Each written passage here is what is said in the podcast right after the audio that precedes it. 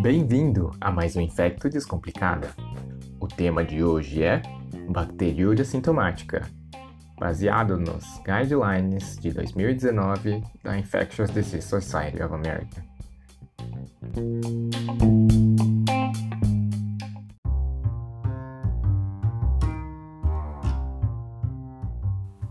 Bem-vindos à terceira parte do podcast sobre bacteriúria sintomática. Na primeira parte, nós falamos um pouco sobre bacteriúria em crianças, mulheres e gestantes. E já na segunda parte, nós falamos um pouco sobre o assunto voltado mais para idosos, vítimas de trauma raquimedular e usuários de catéter vesical. Nesta terceira parte, nós vamos tratar de um outro tipo de população, principalmente imunossuprimidos, aqueles que foram transplantados, seja transplante renal ou transplante de outros órgãos sólidos, pacientes neutropênicos, principalmente os de alto risco, e pacientes com imunodeficiência adquirida, principalmente os H I Vs.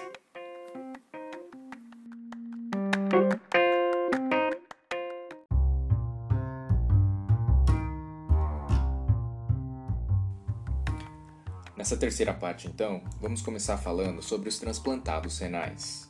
Os transplantados renais são uma população muito especial, porque são exatamente aqueles que têm manipulação do trato urológico e em que se há mais temor diante da presença de uma infecção ou da bactéria, mesmo que no estado assintomático, num paciente que acaba de passar por uma cirurgia de transplante. Por quê? Porque já se sabe, através dos estudos, que a bacteriúria assintomática é extremamente comum no período pós-transplante precoce, aquele período que a gente define como os primeiros trinta dias logo após a cirurgia do transplante.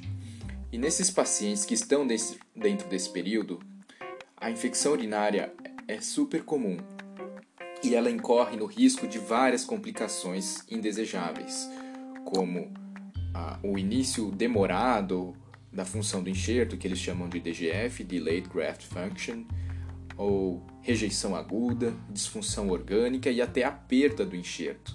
Então é um período que gera muito estresse para os nefrologistas, para os urologistas e para os clínicos que acompanham esse paciente. Também é um período em que esses pacientes estão submetidos a níveis maiores de imunossupressão, usam mais drogas imunossupressores nesse primeiro período, exatamente para evitar essa rejeição do órgão recém-recebido. E os pacientes nesses períodos ainda, durante o processo de cicatrização, para evitar estenose e outros processos, dependendo da variação anatômica do paciente, possuem inseridos dispositivos invasivos, como duplo J, né? E sonda vesical. Então é um período que realmente gera muito estresse para toda a equipe. Mas depois que se passa esse período crítico dos primeiros trinta dias, será que os pacientes continuam tão imunossuprimidos, continuam sob tanto risco de perder o enxerto, de ter maiores complicações diante da presença de uma bacteriúria? É isso que a gente vai discutir nessa primeira parte.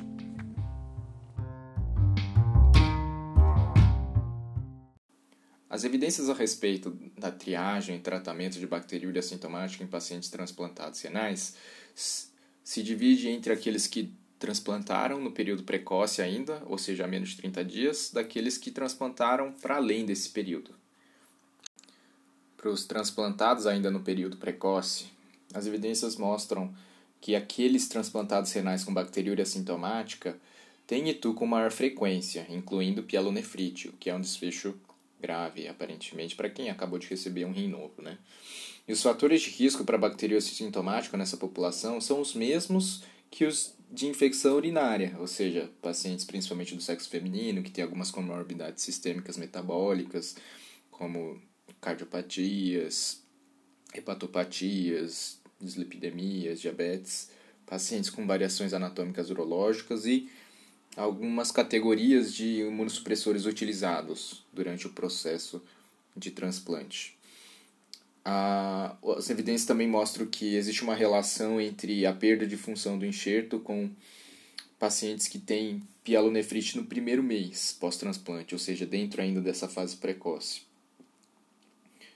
E os pacientes que tiveram pielonefrite nesse período precoce evoluíram mais com o, D, o D G F, que a gente já citou, né? O delayed graft function, ou um, uma recuperação mais lentificada da recuperação da função do enxerto depois do período de transplante. Além disso, alguns estudos sugeriam que pielonefrites tardias, para lá de um mês dos transplantes, podia ainda incorrer na perda de função do enxerto. Por outro lado, os estudos não conseguiram relacionar a incidência de infecção urinária precoce ou tardia com a perda de sobrevivência ou disfunção de enxerto. Por exemplo, um estudo prospectivo em pessoas menores de dezoito anos transplantadas mostrou que mais ou menos quarenta por cento das pessoas que foram transplantadas nesse período precoce teve I T U febril, né, uma possível pielonefrite. Durante esses episódios de pielonefrite, houve uma piora da função do enxerto, mas dois anos depois, ainda no follow-up desses mesmos pacientes, eles não encontravam mais diferença entre as funções dos enxertos de quem teve contra quem não teve infecção urinária febril, ou seja, por mais que eles tratassem uma infecção no período precoce, no final, as pessoas tanto que tiveram quanto as que não tiveram tinham rins muito parecidos. Por outro estudo prospectivo, com duzentos e nove transplantados renais, fizeram follow-up por um ano, programando coletas regulares e sistemáticas de urocultura. Nas primeiras semanas eles faziam coletas semanais e ao longo do tempo eles foram espaçando quinzenais, mensais, bimestrais, até o período terminar de follow-up. De todos os pacientes que tiveram essas urinas coletadas sistematicamente, pouco mais que a metade, cinquenta e três por cento, teve bacteriúria em algum momento.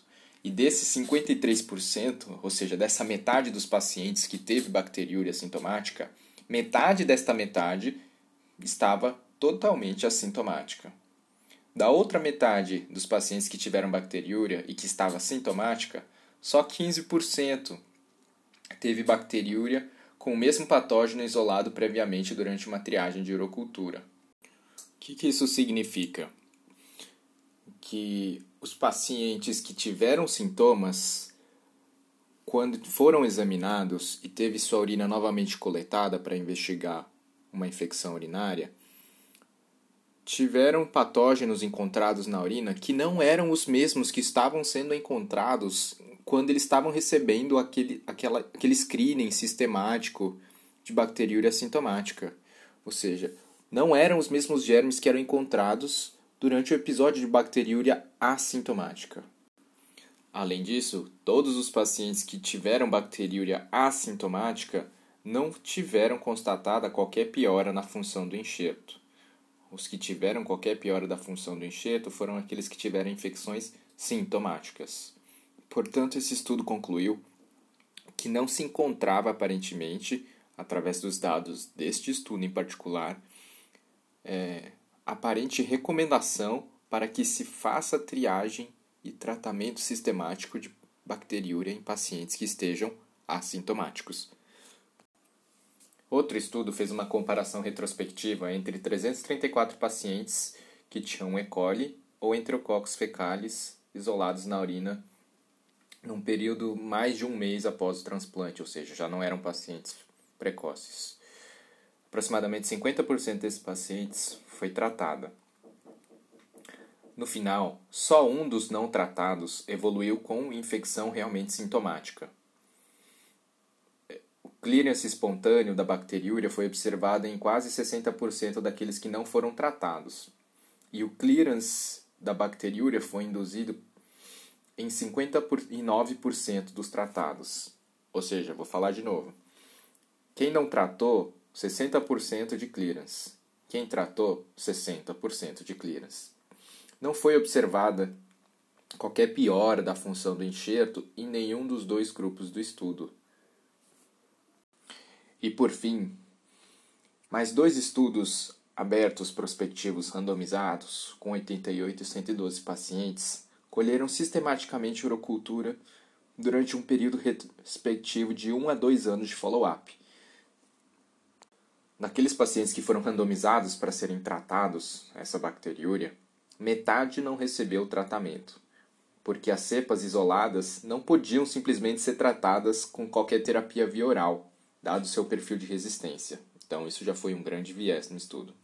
E dos desfechos, ou seja, pielonefrite, perda de função do enxerto, mortalidade, incidência de cistite, rejeição, colonização por germe multidroga resistente e perda do enxerto, não foi observada qualquer diferença nos dois estudos.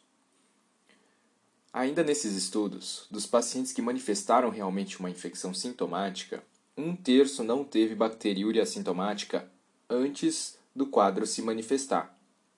Outro um terço teve bacteriúria assintomática num período muito próximo ao aparecimento dos sintomas, o que já poderia ser um prenúncio que ele já estivesse até com algum sintoma mascarado. E isso impediu, inclusive, o tratamento preemptivo da bacteriúria assintomática. E o resto, o outro terço, teve bacteriúria assintomática em até quarenta dias antes da I T U. O que isso significa? Que não foi possível estabelecer qualquer relação causal entre uma presença prévia ou muito próxima da de bacteriúria assintomática com um desfecho diferente tanto para os que trataram quanto para os não, que não trataram bacteriúria assintomática sobre a piora da função do enxerto e outros desfechos mais nobres. Portanto, nos pacientes transplantados renais, o tratamento de bacteriúria assintomática, principalmente naqueles que foram transplantados há mais de um mês, não aparenta prevenir pielonefrite ou rejeição do enxerto. E provavelmente essa tática de fazer screening e tratar não melhora a função do enxerto. Além disso, vigiar a bacteriúria assintomática nesses pacientes transplantados exige uma coleta de uma enorme de exames. Uma população onde a bacteriúria é extremamente comum e prevalente. Então, é muito provável que você vá achar bacteriúria nesses pacientes. E se você determinar que cada encontro de bacteriúria você vá tratar, você vai expor o, o paciente a enormes quantidades de antibióticos. O que incorre numa terceira conclusão, que os pacientes transplantados renais são comumente colonizados por germes multidroga resistentes. Isso impede muitas vezes o seu tratamento ambulatorial, principalmente nos pacientes que recebem grandes quantidades de tratamento para bacteriúria sintomática. Então isso acaba tornando pouco prático o screening nesses pacientes que já são colonizados por germes multidroga, porque você vai ter que acabar internando um paciente assintomático para tratar uma infecção com medicação parenteral, cada vez com medicações mais tóxicas, mais custosas, que vai tirar também dias produtivos do paciente e que tem pouca evidência, principalmente nesse período mais tardio do pós-transplante, sobre qualquer benefício que se traga sobre a função do enxerto.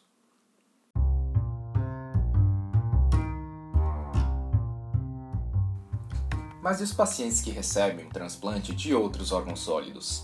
Quais são as evidências e recomendações para eles?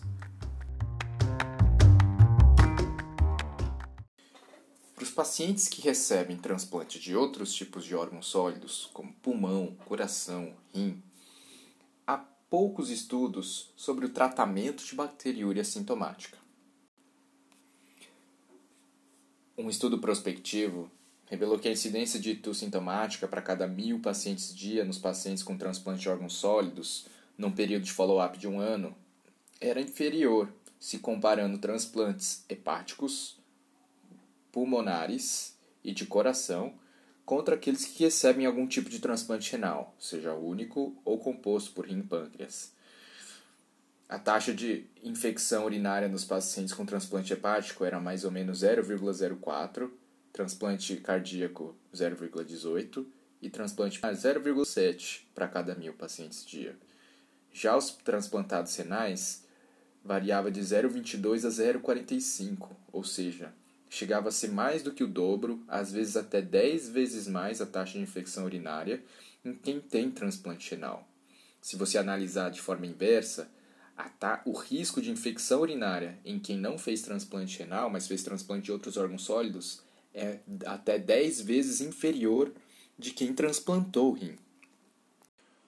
fazer uma outra análise do mesmo estudo. Quando você exclui não graves, como cistite ou a própria presença de bacteriúria sem sintomas, depois de um período de seis meses do transplante, a taxa de infecção urinária para cada mil pacientes dia acaba ficando igual, tanto entre quem fez transplante renal de alguma forma, seja rim ou rim-pâncreas, contra quem fez transplante hepático, cardíaco ou pulmonar.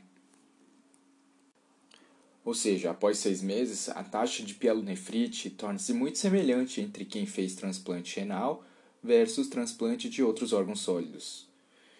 E assim como não há recomendação para tratar bacteriúria assintomática em quem fez um transplante renal há mais de um mês, também não se recomenda tratar bacteriúria assintomática em quem fez transplante de órgãos sólidos de outros tipos de órgãos que não o rim.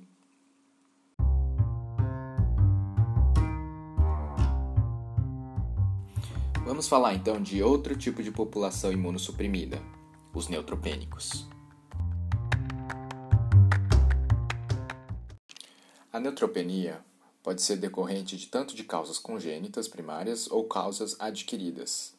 Das causas adquiridas, as principais são síndromes mielodisplásicas, farmacotoxicidades, como alguns quimioterápicos, e infecções por germes intracelulares, como alguns bacilos gram-negativos e outros germes.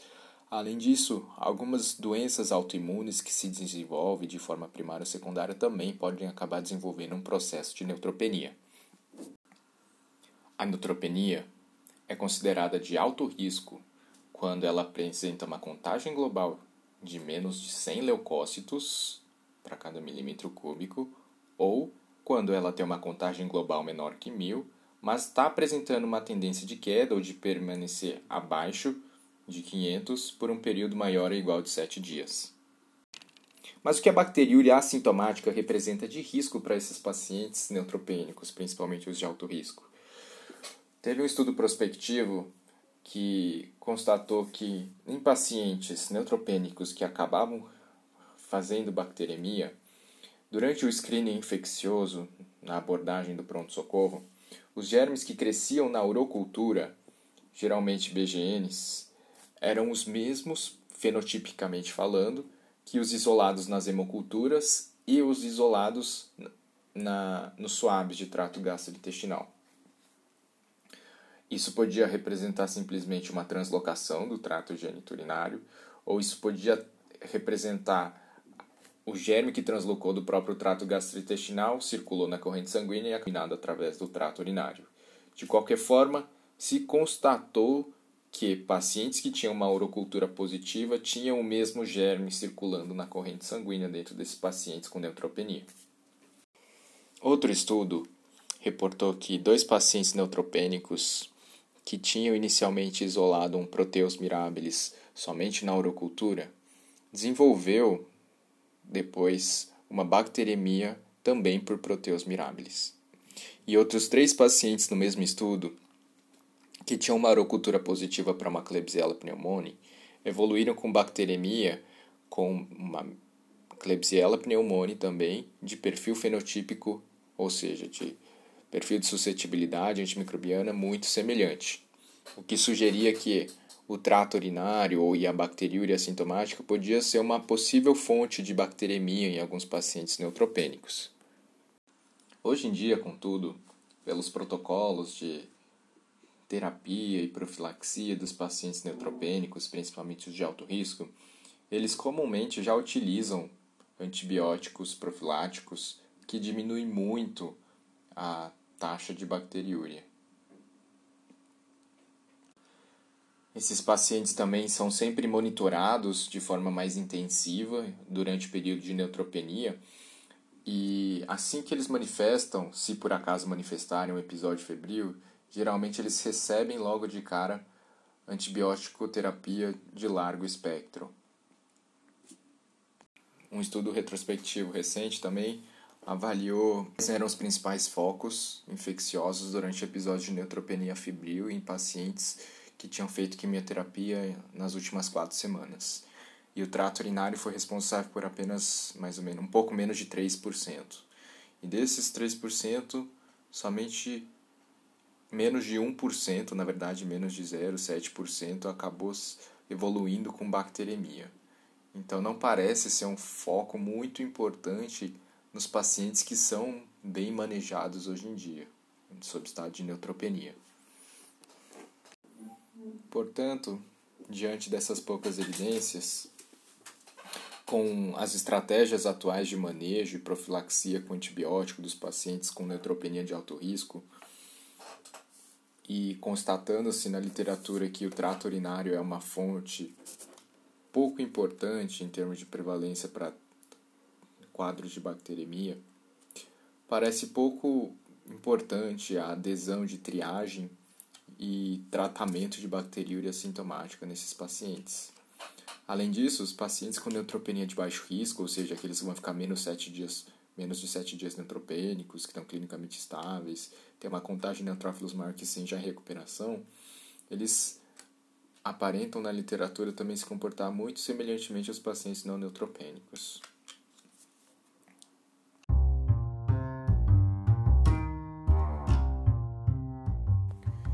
E os pacientes com agá i vê? Os pacientes com agá i vê chegaram até a ser citados nos guidelines da I D S A de dois mil e cinco, mas nos guidelines de dois mil e dezenove eles somem.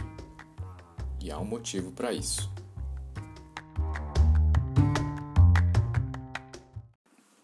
No guideline de dois mil e cinco da I D S A, já era mencionado que há pouquíssimos estudos sobre bacteriúria sintomática em pacientes com agá i vê. Dos poucos estudos que existem, grande parte é referente a mulheres gestantes.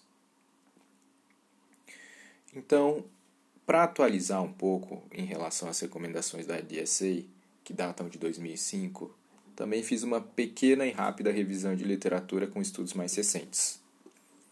Eu acabei fazendo uma breve revisão sobre principalmente mulheres grávidas e homens com agá i vê que tinham bacteriúria. Procurei também para mulheres não grávidas, mas os únicos estudos são estudos da década de noventa que já foram citados no guideline de dois mil e cinco.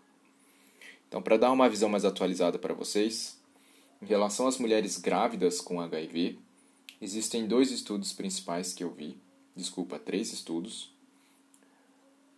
O primeiro é um da Nigéria, de dois mil e dezoito, que comparou duzentas e onze mulheres soropositivas contra quatrocentas e vinte e duas soronegativas.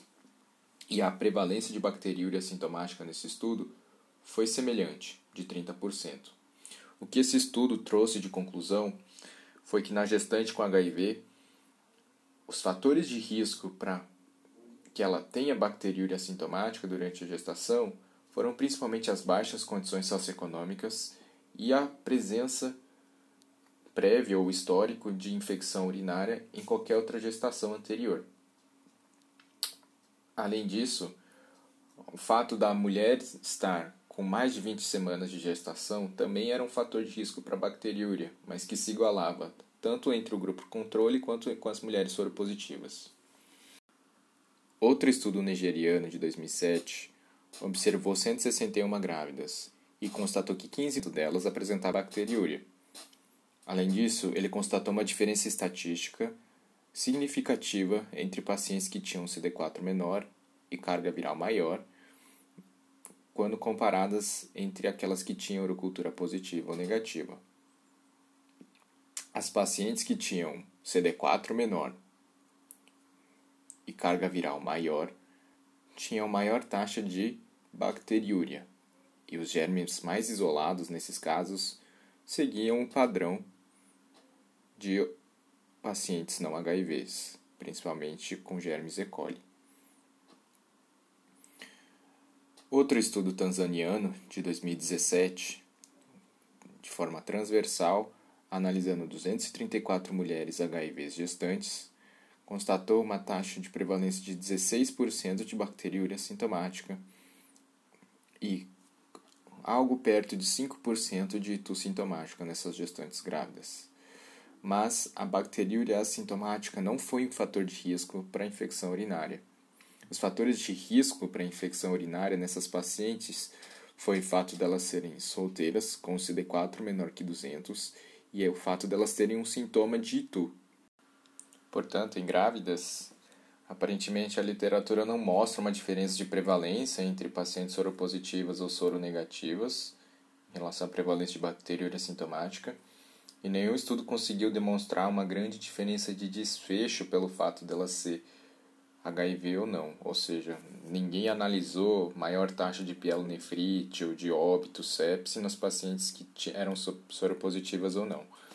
O que os estudos analisaram e as conclusões que a gente chega é que elas têm alguns fatores socioeconômicos e que lhes conferem maior risco para estarem colonizadas, e além disso, aparentemente, um C D quatro mais baixo, principalmente menor que trezentos, e uma carga viral um pouco mais elevada, acima de oitenta mil, pode ser um fator de risco maior para que ela desenvolva bacteriúria sintomática.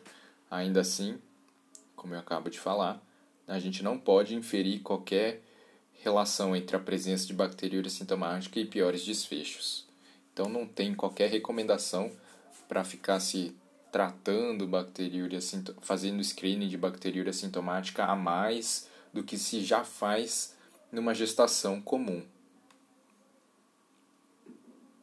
Em relação aos homens com H I V, nós só temos um estudo na literatura, e é um estudo brasileiro, transversal, que analisou quatrocentos e cinquenta homens de dezoito a cinquenta anos que não tinha fator de risco ou histórico de infecção urinária prévia.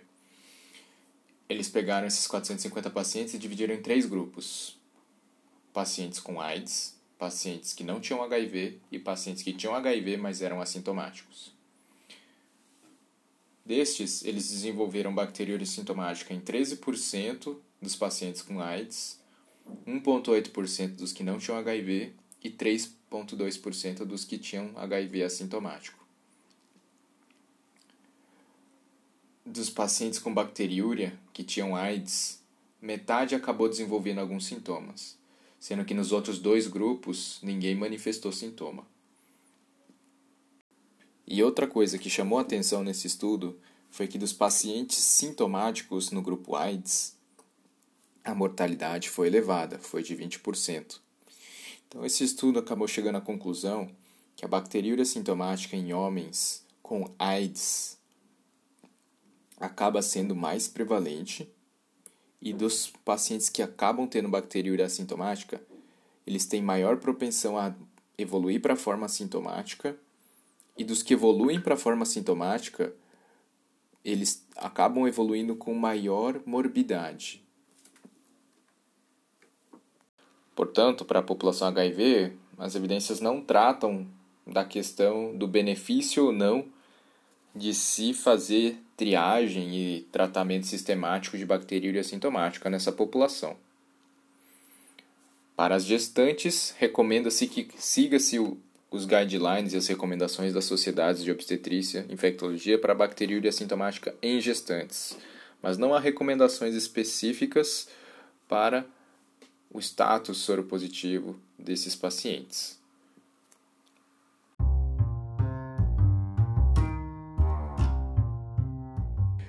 Muito obrigado por nos acompanhar até aqui. Se você gostou do nosso conteúdo, dê um follow, siga o nosso canal no Spotify. A gente também tem outras plataformas para você que usa outros celulares, outros canais de podcast. Estamos no Anchor, estamos no Apple Podcasts, estamos no Breaker, no Google Podcasts, Overcast, Pocket Cast, Radio Public e onde mais você puder imaginar.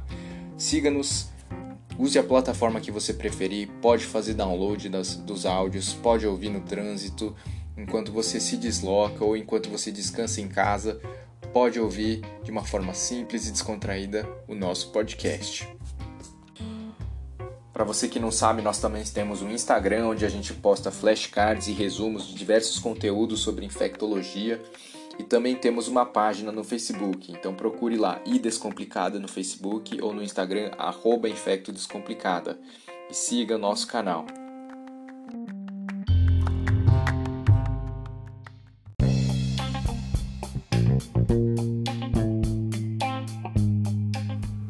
Infecto Descomplicada, uma realização Ruan Fernandes, André Cotia e Nathanael Advardana.